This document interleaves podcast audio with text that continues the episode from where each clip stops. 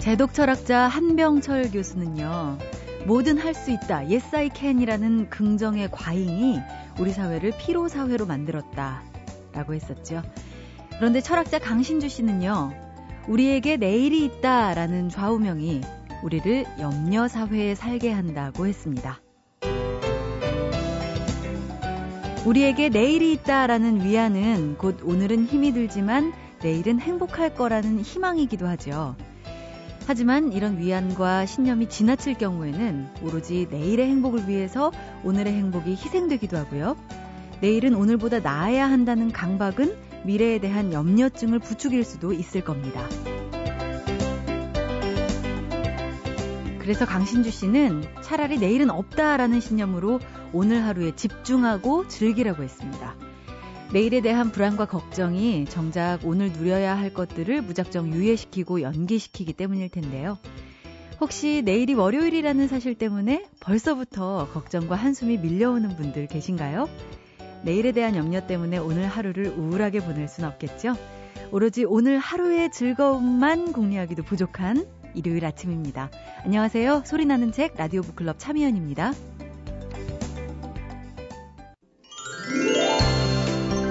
인생이 빛나는 정리의 마법이라는 책을 보면요. 정리를 통해서 가려내야 할 것은 버릴 물건이 아니라 남길 물건이다. 마음이 설레는 물건만 남기고 나머지는 전부 과감히 버리자라는 문장이 나옵니다. 이 설렘이라는 감정을 기준으로 남길 물건과 버릴 물건을 선택하라는 건데요. 절대 버리지 못할 언제나 설렘을 남겨줄 책 한 권을 골라드리는 시간이죠. 책마을 소식 오늘도 출판평론가 권태현 씨 나오셨습니다. 어서 오세요. 예, 안녕하세요. 네, 권태현 씨 댁에는 책이 정말 넘쳐날 텐데요. 집에 남길 책과 또 입양 보낼 책을 나누는 기준이 있으신가요? 그런데 그것을 예. 딴 사람들이 갖고 있는 그 기준으로 할 수도 없고요. 그렇죠. 또 제가 가지고 있는 기준으로 할 수도 없어요. 책 소개하는 사람이다 보면 예. 여러 분야의 책을 소개해야 되기 때문에 지금 책을 골라내서 버리는 게 가장 골치 아픈 일입니다. 그, 그래서 뭐 보내시기는 하시나요? 그래서 뭐 가끔 기증도 하고 네. 또뭐 책 필요한 사람을 드리기도 하는데 네. 아, 그래도 너무 많이 쌓여 있어서 그렇죠. 이건 뭐 책을 보관하고 있는 것이 아니라 책에 치여서 책 사이에 숨어 있는 것 같은 네. 그런 기분이 듭니다. 저는 아파트 사는데요. 저희 아파트 무너지지 않을까 걱정한 적도 있어요. 자, 오늘 소개해 주실 책 여쭤볼까요? 예, 어, 한국의 모든 지식. 한국의 모든 지식. 제목의 예. 책인데요. 네. 출판인이면서 어, 세상의 모든 지식의 저자이기도 한 김흥식 작가가 쓴 책입니다. 네. 어떤 종류의 지식들이 들어있나요? 모든 지식인가요, 정말? 근데 이제 모든 지식은 다 들어갈 수가 없죠. 네. 그런데 이 안에 들어있는 그 내용들을 보다 보면 네. 아 이거는 모든 지식이라는 그 범위 안에 충분히 들어갈 자격이 있다, 가치가 있다. 네, 네. 뭐 그런 생각을 하면서 어, 보게 됩니다. 네. 여기 이제 여러 가지 내용들이 많이 나오는데요. 모내기에 대한 글을 보면 네. 어, 고려 시대부터 시행된 대단한 발견이다. 음. 이렇게 이제 좋은 얘기부터 보내요. 하면서 시작을 합니다. 네. 예, 노동력도 직접 벽실을 뿌려서 농사를 짓는 것보다 20% 내외로 적게 들고요. 음. 또 면적당 생산량도 훨씬 많았다고 밝히고 있습니다. 네. 하지만 조선시대 정부는 이 모내기 방식을 제한한 적이 많았다고 하는데요. 네. 그 이유는 이제 관계 시설이 구비되지 않았기 때문에 가뭄 때 피해가 컸고요. 음. 그 이제 이게 더 중요한데 노동력이 적게 들고 수확은 많이 할 수 있었기 때문에 지주는 더욱더 부를 축적하고 소장민은 일할 터전을 잃게 됐다라는 겁니다. 어. 그래서 소장민들이 어, 일을 많이 하고 두루 함께 잘 살 수 있도록 하기 위해서 이거를 의도적으로 일부러 막았다는 겁니다. 어, 조선시대에 네. 양극화를 부추기는 주범이 모내기였군요. 오히려 세- 노동력은 감소하고 생산량은 증가하지만. 네. 예. 이런 지식들이 다 담겨 있습니까? 네. 예. 그리고 또 이제 수원 화성은 네. 아, 우리나라는 물론 세계 최초로 지어진 뉴타운이고 네. 어, 복제품으로 세계 문화 유산에 등재된 유일한 유적이라고 하는데요. 복제품이에요? 예. 수원화성이? 어, 뭐 잘 아시다시피 사도세자의 묘소를 수원부 청사가 있던 지역으로 옮기기 위해서 네. 어, 그 지역에 거주하던 백성들과 청사 이주를 위해서 수원 화성을 건설을 했는데 음. 백성들이 피해를 보지 않도록 충분한 보상을 해준 걸로 나오고요. 예. 공사를 하면서 화성 성역 의궤라는 것을 기록을 했는데 음. 이게 얼마나 치밀하고 꼼꼼한지 예, 예. 뭐 거기서 인부가 밥을 몇 그릇을 먹고 무슨 자재가 얼만큼 들어오고 이런 것까지 다 기록이 돼 있더라고요. 네. 그래서 일제 강점기와 6.25 전쟁을 거치면서 이 건물이 폐허가 됐지만 그곳에 적힌 대로 똑같이 복원했다는 게 인정이 돼서 음. 세계 문화 유산에 올릴 수 있었다는 겁니다. 아, 복제품이라는 의미가 그거군요. 복원을 했지만 그럼에도 불구하고 수원 화성은 대단한 문화유산이다. 저는 그렇죠. 처음에 복제품이라고 그래서 수원 화성이 어떤 다른 그 전에 있었던 것의 복제품인가 하는 네, 무너지고 난 것을 다시 이제 예, 세웠다는 거죠. 예, 예. 그리고 우리나라에도 이제 우리 실정에 맞는 달력이 있었다는 내용이 나오는데요. 네.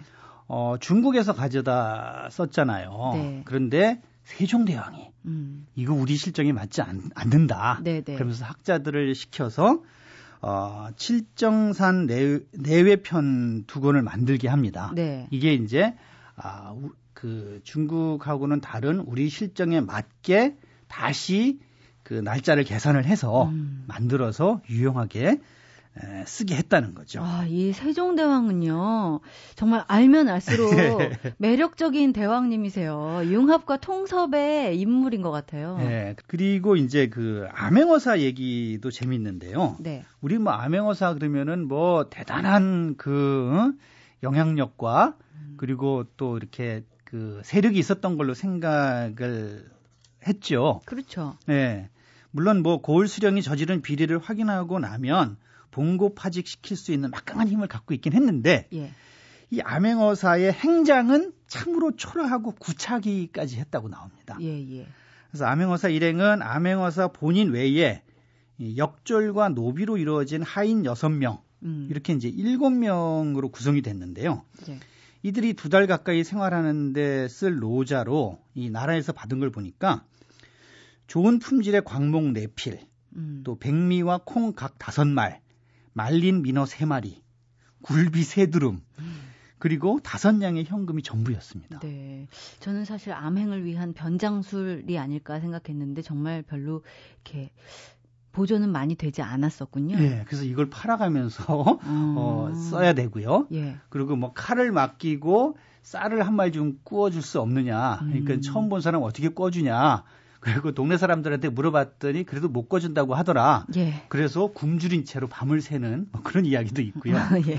그리고 암행어사가 몰래 다녀야 되는데 이게 소문이 납니다. 예. 그래서 암행어사 귀에 암행어사가 돌아다닌다 그러더라. 뭐 이런 소문이 들어오고요. 하여튼 그 우리가 잘 모르고 있거나 네. 아, 잘못 알고 있던 것들 어. 그리고 다 안다고 생각을 했지만 사실은 일부밖에 모르고 있었던 그런 부분들이 많이 나오는데 네. 참 재미있게 보면서 어, 그때 당시에 이랬던 것들 저랬던 것들을 새로 알게 되면서 그리고 또 우리의 현재는 지금 어떤가 음. 이렇게 돌아보게도 되고 네. 그러면서 하여튼 우리 자신에 대한 자긍심과 긍지 뭐 이런 것도 어, 갖게 해주는 네. 참 좋은 책이었습니다. 그렇군요. 자, 한국의 모든 지식 오늘은 김흥식 씨가 쓴 이 책에 대해서 설명드렸습니다. 권태현 씨 오늘 고맙습니다. 예, 감사합니다. 잊혀질 뻔한 책, 묻혀질 뻔한 책을 소개해드리는 시간이죠. 뻔한 책.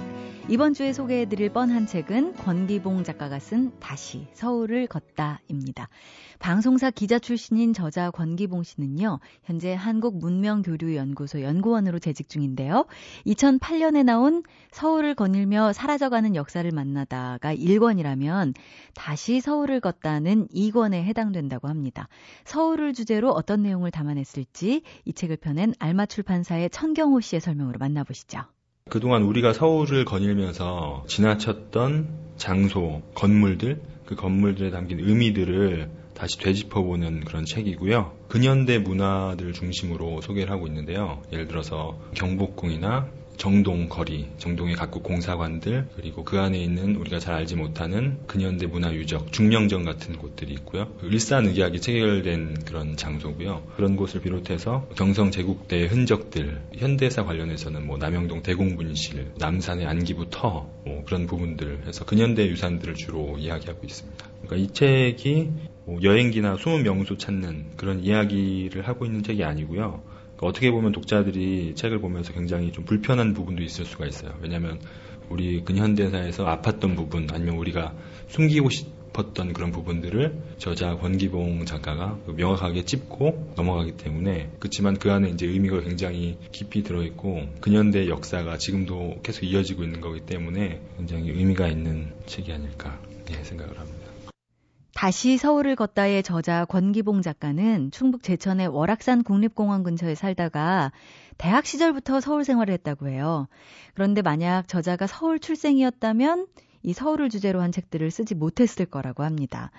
처음 서울에 올라와서 받았던 이 문화적 충격들이 각인되는 과정에서 서울 사람들은 무심코 지나쳤을 만한 것들에 더욱 관심을 갖게 돼서인데요. 사실 서울만큼 변화무쌍한 도시가 없다고 하잖아요. 그만큼 도시의 이면에는 무수한 역사의 그늘이 드리워 있기 마련인데 이 책을 편집한 천경호 씨도 이 책을 통해서 서울에 관한 새로운 사실들을 많이 알게 됐다고 합니다. 그 중에서도 가장 인상적이었다고 뽑아주신 내용 함께 들어볼까요? 저자가 굉장히 성실하게 뛰어다니면서 사진을 찍고 직접 인터뷰도 하고 가장 최근 사례까지 담겨 있다는 점 그런 부분들이 장점 중에 하나라고 생각을 하고 예를 들어서 그 행촌동에 딜쿠샤라는 집이 있는데요. 이제 그게 2006년 정도까지 집을 누가 지었는지 어떻게 이 자리에 있는지 거기에 대한 자료들이 별로 나와 있지 않은 그런 상태였는데요. 그러니까 2006년에 테일러 가문에서 직접 내한을 하면서 이 집이 테일러 가에서 만들었다는 것이 밝혀졌어요. 지금 다른 책들이라든지 그런 부분에서는 딜쿠샤에 관한 내용들이 많이 실려있지 않은데 이 책 같은 경우는 그 딜쿠샤의 과거의 모습과 현재의 모습 그리고 과거의 문헌에서 딜쿠샤가 인용됐던 부분들까지 이야기를 하고 있습니다. 그래서 굉장히 신선하고 재미있는 부분이라고 할 수 있습니다. 딜쿠샤에 대해서 좀 더 부연 설명을 해드리자면요. 이 딜쿠샤라는 집은 3.1운동 소식을 전 세계에 타전했던 UPI 통신사의 서울 특파원 엘버트 테일러가 살았던 집인데 2006년까지는 누구의 집이었는지조차 알려진 바가 없었다고 하죠. 그런데 이 다시 서울을 걷다에서는요, 이 딜쿠샤의 얽힌 이야기는 물론이고 건축사적 의미까지 짚고 있다고 하니까 잊혀질 뻔한 기록과 기억을 복원했다는 의의도 찾을 수 있겠죠? 독자로서 또 편집자로서 천경호 씨는 이 책에 대한 감상을 이렇게 정리해 주셨어요. 저도 서울에서 뭐 초등 고등학교를 다 다니면서 사실 서울이라는 장소에 대해서 그렇게 크게 의미를 두고 생각해 본 적이 없었던 것 같아요. 우리가 살아가는 장소지만 이 책을 보면서 꼭 이 책에 나오지 않는 이야기라도 내 주위에 있는 어떤 장소라든지 아니면 그곳에 얽힌 역사들에 대해서 좀 관심을 갖게 된 것 같아요. 그러니까 이 책에서 이야기하는 것들은 근현대사 관련된 이야기지만 아 이런 이야기가 있었구나 이런 역사가 있었구나 에서 끝나지 않고 지금 우리가 살아가는 우리 생활 터전으로까지 그런 이야기들이 이어진다고 생각을 합니다. 그래서 과거이기도 하지만 현재적인 그런 점에서 무심코 지나쳤던 것들을 돌아볼 수 있는 그런 여유를 가지셨으면 하는 그런 마음들이 있고요. 우리가 잘못 알고 있었던 역사나 아니면 잘못되었던 역사 그런 역사들을 모르시거나 아니면은 잘못 알고 있는 부분들이 많이 있는 것 같아요. 그런 점에서 이 책을 읽고 우리 근현대사를 제대로 봐주셨으면 하는 마음 그런 마음이 좀 많이 듭니다. MBC 라디오 95.9 MBC 라디오 건강에 대한 관심이 높아지면서 먹을거리에 대한 현대인들의 관심도 덩달아 높아졌죠. 그래서 가격이 조금 더 비싸더라도 화학 비료와 농약을 쓰지 않은 친환경 야채, 방부제와 화학 조미료를 첨가하지 않은 가공식품, 또 항생제와 성장 호르몬을 쓰지 않은 축산물을 더 선호하게 됐습니다. 그런데 여기서 쟁점이 되고 있는 것이 있죠. 안전성 논란이 끊이지 않고 있는 유전자 변형식품인 GMO와 복제 쇠고기 문제인데요. 이번 주 북카페에서는 이미 우리의 식탁을 점령했음에도 불구하고 소비자로서 우리가 잘 모르고 있는 이 생명공학 식품에 대한 다양한 논의를 생명공학 소비 시대 알 권리 선택할 권리라는 책을 통해서 나눠보려고 합니다. 이 책의 저자이신 서울대학교 기초교육원의 김훈기 교수님 초대했습니다. 어서 오세요. 예, 안녕하십니까? 네, 반갑습니다. 네. 아, 책 읽다 보니까 네. 막막해졌어요. 네. 예. 책 이야기를 계속해서 나눌 텐데 건강 생각하면 먹을 게 하나도 없다 이런 얘기 많이 하잖아요. 네. 사실. 뭐 일본의 원전 사태 이후에 생선도 못 먹겠고 항생제와 GMO 사료 먹고 자란 소, 돼지, 닭 다 못 먹겠고 그러니까 당연히 우유나 계란도 못 먹겠다라고들 하시는데요. 네. 그 누구보다 사실 우리의 이 먹을거리 현실에 대해서 잘 아시는 분으로서 김훈기 교수님은 어떠신지 이 먹을거리에 대해서 좀 신경을 쓰시는 편인가요? 어차피 이러니까 나는 그냥 편하게 살겠다 하는 편이신가요? 네. 어, 먹거리에 대한 생각은 뭐 제 생각이 다른 사람들하고 비슷할 겁니다. 저만 특별히 신경을 쓰는 건 아니고요. 예. 보통 사람처럼 어 아이들 걱정하고 가족을 걱정하고 그런 차원에서 어 주로 이제 보도되는 내용들을 보고 이건 피해야겠다, 이건 피해야겠다고 하지만 또 많은 사람들처럼 또 있기도 하고 예, 그러면서 어, 생활을 하고 있는데요. 네. 그, 그럼에도 당연히 가족의 걱, 어, 건강을 걱정을 하기 때문에 음. 어, 좀더 안전한 거, 를 찾게 되고요. 하지만 또 일반인들처럼 다른 일에 신경을 많이 쓰다 보니까 또 종종 잊고 살고도 있습니다. 예. 사실 이 첨가물에 대해서 다 알기가 어려워요. 네. 읽어보죠. 네, 네. 읽어보는데 이게 뭔지 잘 모르겠다. 아이, 괜찮겠지. 네. 뭐, 이런 게 대부분이거든요. 네네. 네. 저는 사실 저생명공학 전공했거든요. 아, 그러세요? 그럼에도 불구하고, 뭐, 앞에 L자 막 붙어 있고 막, 네. 예, 뭐, 뭐, 아스코르빈 뭐 산뭐 뭐 어쩌고 뭐 이렇게 써 있으면은 굉장히 어렵단 말입니다. 네네. 네. 그래서 더 멀리 하게 되고 네. 그냥 안전하겠지. 그래서 그 공신력 있는 기관들을 믿게 마련인데 그런 것에 대한 반박도 해주시고 네. 물음표를 짓게 만드는 그런 책을 써주셨어요. 네. 예, 베스트셀러가 된 유전자가 세상을 바꾼다. 이 책을 포함해서 대중들을 위한 과학 서적을 여러 권 쓰셨는데 이번에 내신 이 생명공학 소비시대 알 권리 선택할 권리는 조금 어떤 계기가 따로 있었나요? 네. 어, 사실 제 전공이 그 과학기술학이라고 해서요. 예. 어, 과학기술에 대해서 인문사회학적으로 접근하는 그런 분야입니다. 그래서 네. 어, 첨단 과학기술, 뭐 음. 생명공학이나 나노기술이나 등등 첨단 과학기술이 어, 사회에 어떤 의미일까에 네. 대해서 좀 다루고 있는 분야인데요. 어, 저도 학부를 이제 생물하고 공부를 했기 때문에 네. 아무래도 생명공학에 이제 관심을 갖고 생명공학이 우리나라 사회에 혹은 전 세계에 어떤 의미일까 음. 좀더 어, 구체적으로 소비자에게 어떤 의미일까 네. 어, 여기에 대해서 관심을 꾸준히 가져는 왔었고요. 예. 그 유전자가 세상을 바꾼다라는 책이 어, GMO나 복제 이런 걸 포괄해서 생명공학 전반에 대해서 의미를 다룬 책이었는데요.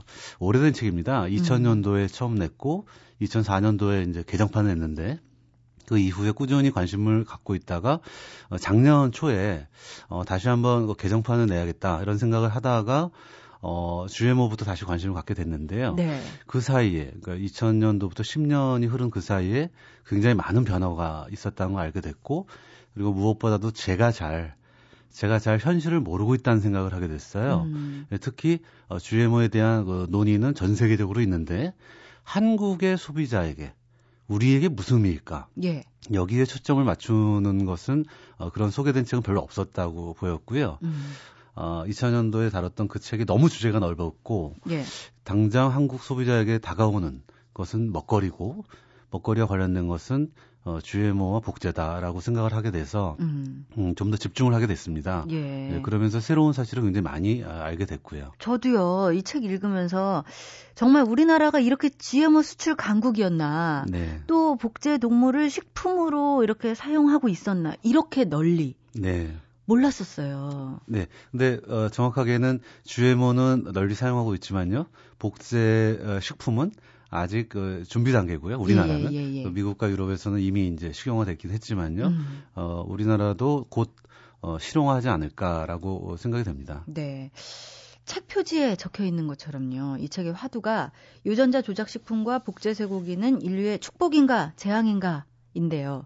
축복이라고 하는 쪽은 아무래도 어, GMO든 복제 동물이든 식품으로서 어, 인류의 식량 위기를 해결할 수 있다는 것이거든요. 음. 어, 근데 GMO가 현재 가장 널리 쓰이고 있는 게 크게 두 가지 용도입니다. 어, GMO부터 설명을 드리면 예. 일단 제초제 음. 농약이죠. 제초제에 저항을 가진 그런 유전자를 넣은 GMO. 음. 두 번째는 병충해에 저항을 가진 또는 병, 어, 병의 충을 없애는 예. 그 살충성이라고 부르는데요. 이 두 가지가 가장 광범위하게 퍼져 있는데 어, 음. 1세대라고 보통 부르는데요. 에, 그럼으로써 농가의 소득을 올리고 농가의 그 생산량을 늘리고 음. 따라서 음. 많은 사람들에게 식량을 많이 좀 더 해결해 줄 수 있다. 어, 기아에 허덕이고 있는 곳에 식량을 좀 더 공급할 수 있다.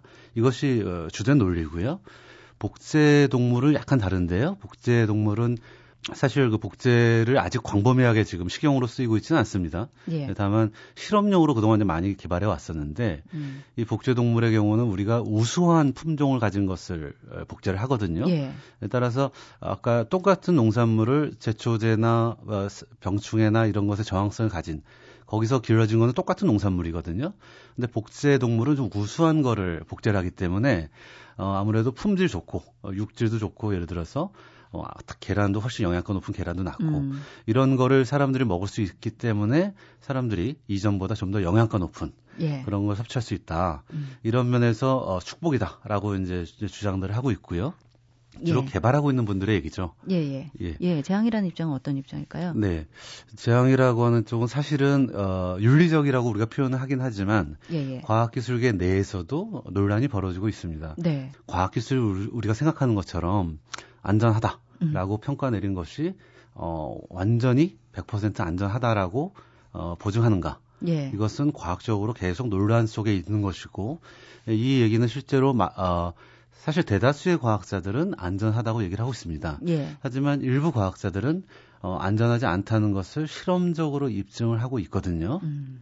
이것이 수가 적다고 해서 어, 무시할 만한 것이 아니라 그들의 연구도 충분히 과학적이기 때문에 그리고 과학기술계 내에서도 이 문제를 가지고 논란을 벌이고 있기 때문에 어, 과학기술적으로도 확실히 뭐라고 얘기하기는 어렵다라고 예. 하는 게 한 가지 주요 내용이고요. 또 한 가지는 이제는 과학자가 아니라 소비자 입장에서 볼때 어, 소비자로서는 과학적 논란에 뛰어들 수는 없지만 음. 하지만 이런 상황을 지켜보면서 소비자로서 요구할 것은 분명히 있다는 것이죠. 예. 일단은 어, 책 제목에서처럼 일단 이것이 GMO인지 복제 소곡인지 알 수는 있어야 되지 않냐. 그렇죠. 근데 어느 순간 제가 보니까 바로 제 상황인데요.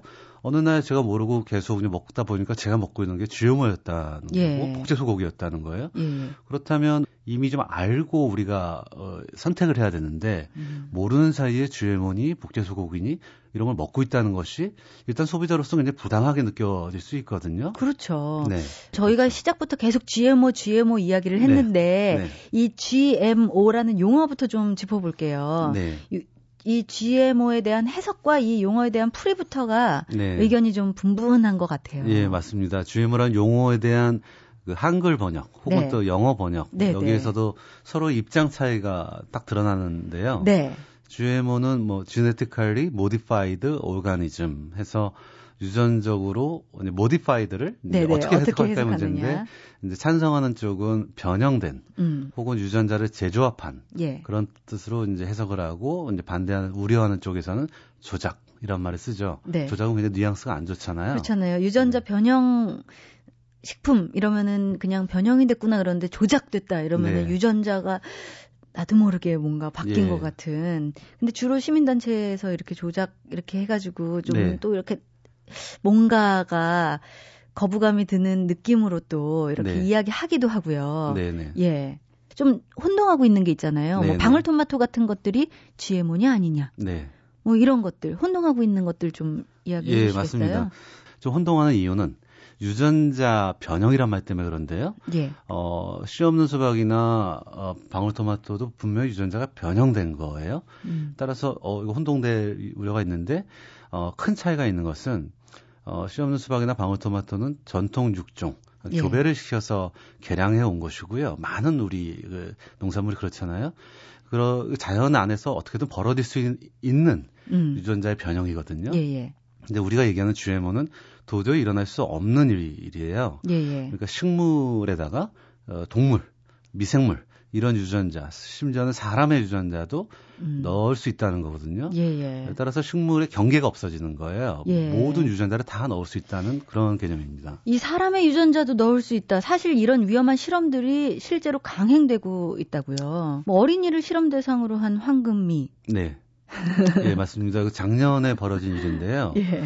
어, 이, 그 중국에서, 어, 중국의 어린이들을 대상으로 한 실험인데 굉장히 심각한 실험이었습니다. 네. 예, 일명 황금미, 황금쌀이라고 하는데요. 왜 그렇게 부르냐면 누렇거든요. 이 쌀은요. 음. 이 쌀은 보통의 쌀에다가 어, 어떤 유전자를 집어 넣었는데 그 유전자는 뭐냐면 어, 비타민 A라는 물질이 굉장히 우리 몸에 필요하죠. 음. 근데 식물성 비타민 A 이런 경우에는 우리가 음식을 통해서 섭취하지 우리 몸 안에서 어, 만들 수가 없거든요. 예. 그래서 그 전에 만들어지는 베타카로틴이라는 물질이 있습니다. 예. 그래서 우리는 보통 식물체에서 베타카로틴을 먹고 예. 우리 몸 안에서 이게 비타민 A로 전환이 되는 거거든요. 예.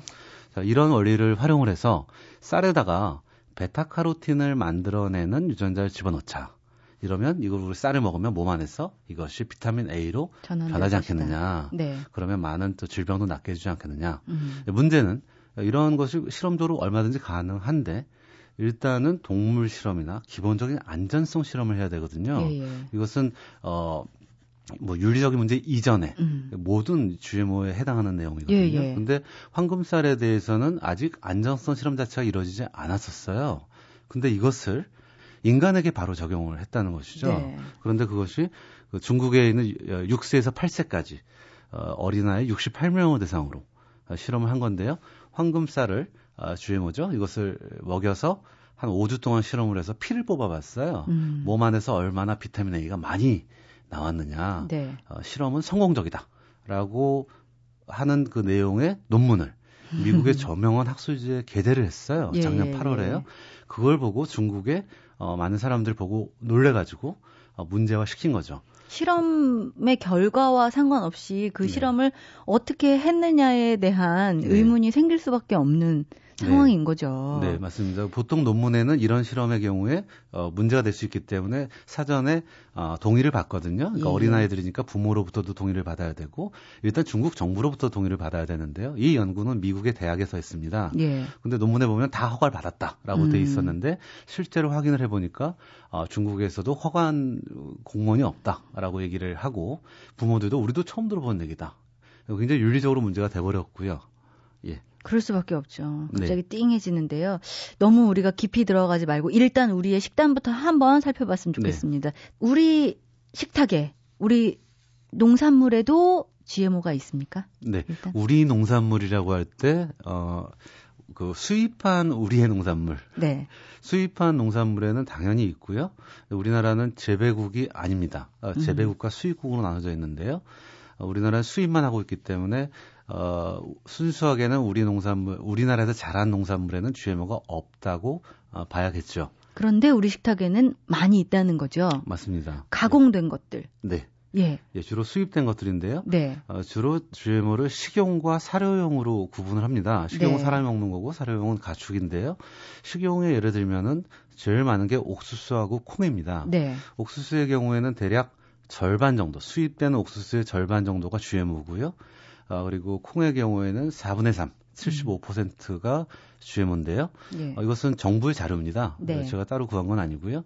어, 그렇, 그렇기 때문에 그 옥수수와 콩이 일단 우리 식용으로 쓰이고 있는 여러 식품, 가공 주로 가공식품인데요. 가공식품에 예. 그 정도 비중을 차지하고 있다는 것입니다. 예, 그럼 가공이 되면은 GMO 표시제에 해당이 안 되는 거죠? 아, 아닙니다. 원래는 이제 되, 되긴 되는데요. 예. 어떻게 되느냐가 좀 나라마다 다릅니다. 어, 미국의 경우에는 아예 표시가 안, 안, 안 합니다. 네. 미국은요. 근데 유럽연합은 가장 엄격하게 표시를 하는데요. 한국은 어, 한 중간 정도라고 보시면 되는데요. 어, 일단 GMO가 포함되어 있으면 무조건 표시를 하게 법적으로 어, 그 제도가 마련돼 있습니다. 다만 면제 조항이 있는데요. 어, 한 가지는 어, 일단 최종적으로 GMO 농산물을 가지고 식품을 만들었을 때 그 식품 안에 그 유전자 또는 유전자는 주로 단백질을 만들어내죠. 단백질 이 두 가지 성분이 검출이 안 되면 음. 어, 쓰, 어, GMO로 표시 안 해도 된다. 이런 예. 면제 조항이 있어요. 네. 이것은 어떻게 보면 과학적으로 타당해 보입니다. 어, 흔적이 없지 않느냐. 음. 예, 하지만 어, 유럽연합도 그렇고 우리나라의 소비자 단체들이 요구하는 거는 어, 결과적으로 어쨌든 간에 원료가 GMO가 쓰였다면은 우리가 알 수 있어야 되는 게 아니냐. 어, 예를 들어서 우리 흔히 쓰이고 있는 것이 콩기름. 예. 또는 이제 식용유, 예. 주로 옥수수와 콩으로 만든 그 많은 것들이 이제 식용유, 기름류로 쓰이고 있는데요. 예. 기름에는 원리상 단백질이 없죠. 그렇죠. 따라서 어, 이것은 면제 대상이에요. 대부분 많은 GMO가 예. 예. 그 수입된 GM 콩으로 만들어졌다는 거 아닙니까? 맞습니다. 예. 예, 그러니까 뭐 나초나 팝콘 이런 거 수입 옥수수로 만들어진 거 맞습니다. 이런 것도 또 GM 옥수수로 만들어진 것. 네, 거기도 예. 원칙적으로 표시가 돼야 됩니다. 네, 네. 돼야 되는데 두 번째 면제 조항이 있는데요. 그 어떤 가공식품을 만들 때 그 재료의 함량, 네. 함량이 굉장히 많잖아요. 네네. 우리 표지를 보면 그 중에 5순위, 다섯 개 순위 안에 들어가지 않으면 안 써도 된다고 돼 있어요. 음. 그러니까 그 예를 들어 GM 옥수수가 여섯 번째 많이 들어가 있다. 네. 그러면 그 제품은 GMO라고 표시를 안 해도 된다는 겁니다. 음. 그러니까 아주 미량으로 있거나 아니면 최종 산물이 안 남아 있거나 이러면은 면제해 준다라는 것이 우리나라의 제도고요. 네. 이거를 개선하자고 계속 요구를 해 왔었고 한때 2008년도경에 한때 정부 식품의약품안전청에서도 그러겠다라고 얘기를 했는데 그 다음에 계류가 되고 있어요. 음. 계속 현재 이 상태에 머물고 있습니다. 네. 이 GMO가 사실은 요즘에 이야기가 나오는 거라고 생각하지만 사실은 굉장히 오래됐다. 네. 실제로 어, 좀 찾아보면요. 96년부터 어, 수입됐다고 하고 국내에서도 몇 차례 어, 사회적인 이슈가 됐었습니다. 네. 다만 그것이 간헐적으로 이루어졌고 음. 금세 묻혀버렸는데요. 96년이란 말이 좀 의미가 있는 것이요. 96년이 어, 처음으로 미국에서 이제 GMO가 처음 두 가지 제품이 개발이 됐는데요. 네. 어, 상품화된 그 해입니다. 네. 그 해부터 우리나라는 곧바로 음. 수입을 했다는 거죠. 예, 예. 어, 그것은 정부에서도 인정을 하고 있는 바고요. 다만 정확한 양을 모를 뿐이었습니다. 굉장히 앞서 나가는 거예요. 사실 이그 네. 유전자 변형 업계에 있어서는요. 네. 근데 이 구체적인 좀 피해 사례가 있습니까? 사실 우리나라에서? 한국에서는 이 피해 사례가 아직은 그 논란이 되지 않았고요. 예. 외국에서도 그렇게 실험 뭐 연구를 하지 않는 이상은 사실 음식을 통해서 이런 어떤 피해 사례가 나오기까지는 굉장히 이건 좀 어려운 분야이기 때문에 좀 짐작이 되는 것만 있는 건데요. 네. 근데 한국의 경우는 음식 사람들이 먹는 음식을 통해서 직접 어, 사례가 있었다기보다는 수입국이기 때문에 네. 어, 주로 어, 외국에서 수입된 농산물이 그 씨앗들이 날려서 우리나라의 농토에 음. 그래서 잘하고 있는 네. 어떻게 보면 생태계 환경 오염이라고도 부르는데요. 네. 그런 사례들은 2000년대 말부터 등장을 하고 있습니다. 네. 생체 쥐를 대상으로 한 생체 실험에서 문제가 됐던 쥐의 옥수수가 있었는데 이게 프랑스에서 했던 연구죠. 그런데 이걸 승인해서 섭취했던 곳이 다름 아닌 우리나라였다고 네. 책에서 읽고서요. 깜짝 놀랐습니다. 네. 네, 사실 우리나라뿐만 아니라 전 세계에서 먹고 있는 네네. 품목입니다. 옥수수인데요. 어, 작년 2012년 어, 9월 달에 이것도 역시 미국의 유명한 어, 학술지에 실린 논문이었기 때문에 사실 신빙성이 좀 많이 가거든요. 네. 그 연구진이 그 특정 품목, 전 세계인이 먹고 있는 옥수수 품목을 가지고 쥐한테 먹였는데요. 어, 기간이 굉장히 중요합니다. 음. 어, 전생애라고 했는데 처음으로 한 실험인데요. 네. 보통 GMO에 대한 그 동물 실험은 90일을 넘지 않습니다. 네, 네. 아, 3개월은 넘지 3개월, 않는데 예. 예, 예. 어, 그 이유는 이제 그 정도면 식품은 이 정도 실험하면 된다라고 음. 하는 게 GMO 연구하는 데서 이제 어떤 일반적인 법, 그, 받아들여지는 관례인데요. 예, 예. 실제로 이 프랑스 연구진은 어, 3주, 어, 30, 90일은 너무 짧다. 네. 그래서 전생애를 보자. 전생애라고 해도 2년입니다. 아, 예, 예, 예. 봤더니 종양의 발생이 굉장히 높더라는 거예요. 음. 발생률이 정상적인 주에 비해서.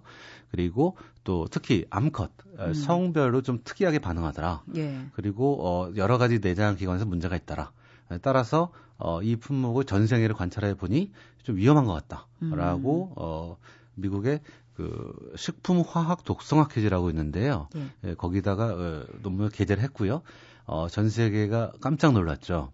음. 그런데 국내에서도 그 외신이 외신을 통해서 소개는 됐습니다만 우리도 그 품목을 이미 허가를 했거든요. 네. 2002년도에 식용으로 허가를 했고 음. 그 옥수수가 어, 지난 10여 년 동안 어디선가에서 가공식품 속에서 어, 우리가 섭취를 했다는 것인데 어, 그 부분이 좀 부각이 안 돼 있었던 것 같은데요.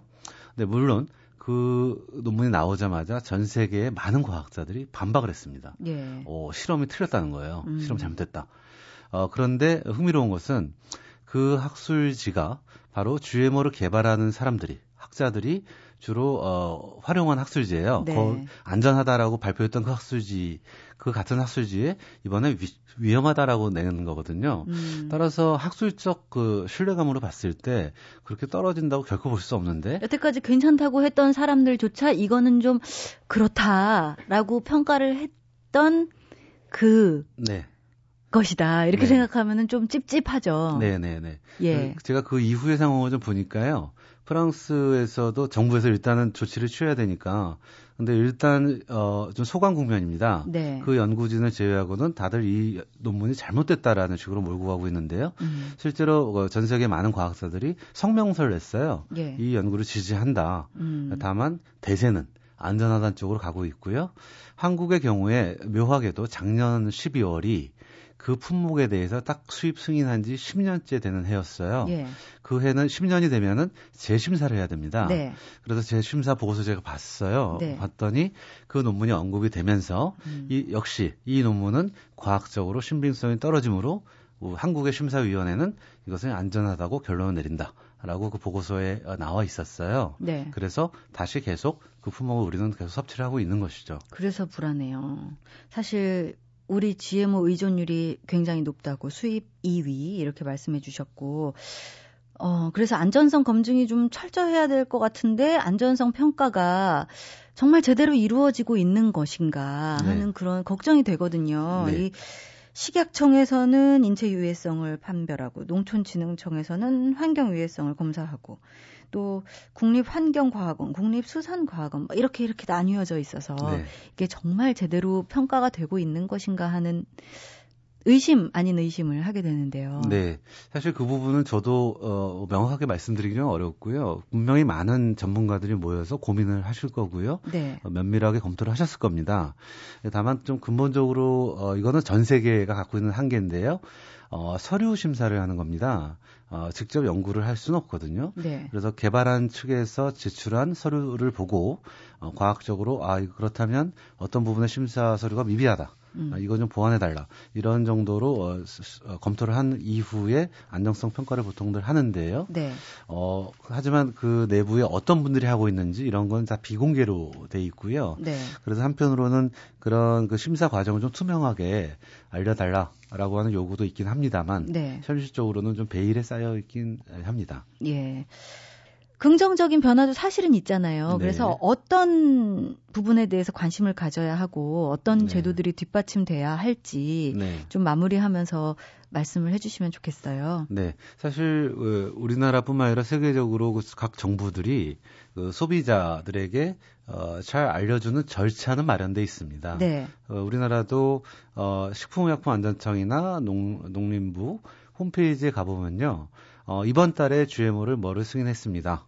어, 따라서 어, 혹시 소비자들 중에 의견이 있으면 개진해 주십시오라는 게 올라와 있습니다. 네. 절차적으로는 어, 마련이 돼 있어요. 하지만 네. 누가 그거를 어, 매달 들어가서 보기도 어렵고 네. 저도 이번에 봤지만 어려워요. 네. 너무 내용이요. 저도 굉장히 공부를 하느라고 좀 고생을 했는데요. 음. 용어 자체를 이해하기도 어렵고 거기에 써 있는 문건을 보면은 단 반박을 하려거든 과학적으로 논리적으로 반박하십시오라는 식으로 써 있거든요. 네. 그렇다면 누가 이걸 직업적으로 뛰어들지 않는 이상은 사실 굉장히 소비자 입장에서는 어, 어렵습니다. 네. 네. 따라서 좀 더 적극적으로 정부가 알려야지 공론화 시키고 그리고 같이 어, 그 합의를 해 나가는 그런 절차가 마련돼야 된다고 생각을 하고요. 예. 소비자 입장에서도 물론 바쁘고 자기 일상 속에서 그리고 우리나라의 경우에는 어, 일부 어, 어그 비정부 단체들이 있죠. 시민 소비자 단체들이 굉장히 힘겹게 이쪽 그 얘기를 끌어가고 있습니다. 예. 하지만 우리나라가 워낙 현안이 많다 보니까 제대로 주의를 좀 끌기가 어렵거든요. 네. 따라서 일반 소비자 입장에서는 개별적으로 알아내기는 어렵겠지만 그런 단체들의 활동을 좀 주의 깊게 보고 거기에 대해서 또 좀 더 지지를 하든지 아니면 어떤 의견을 내든지 네, 그런 어, 좀 마음가짐이 필요하다고 생각을 합니다. 네. 오늘 먹을거리에 대해서 이야기해봤어요. 내가 먹고 내 아이가 먹는 그 먹을거리 얼마나 안전한가 그리고 내가 잘 알고 먹어야겠다. 이 부분에 대해서 도움을 주시는 책을 내셨습니다. 오늘 북카페에서는 생명공학 소비시대 알 권리 선택할 권리를 발표하신 서울대학교 기초교육원의 김훈기 교수님과 함께 했습니다. 오늘 말씀 고맙습니다. 네, 감사합니다. 최근에 황동규 시인의 15번째 시집이 나왔습니다. 제목이 사는 기쁨인데요. 시 한 편 한 편이 다 좋았지만 그 중에서도 북한 강가에서라는 시의 이 구절이 참 좋더라고요. 삶이 뭐 별거냐? 몸 헐거워져 흥이 죄 빠져나가기 전 사방에 색채들 제때깔로 타고 있을 때 한 팔 들고 한 팔은 벌리고 근육에 리듬을 주어 춤을 일궈낼 수 있다면 맞아요. 삶이, 삶이 뭐 별거 있겠습니까? 한바탕 춤을 읽어낼 수 있는 흥이 가득한 그런 사는 기쁨 넘치는 하루 만드시고요. 지금까지 소리나는 책 라디오 북클럽 저는 아나운서 참여연이었습니다.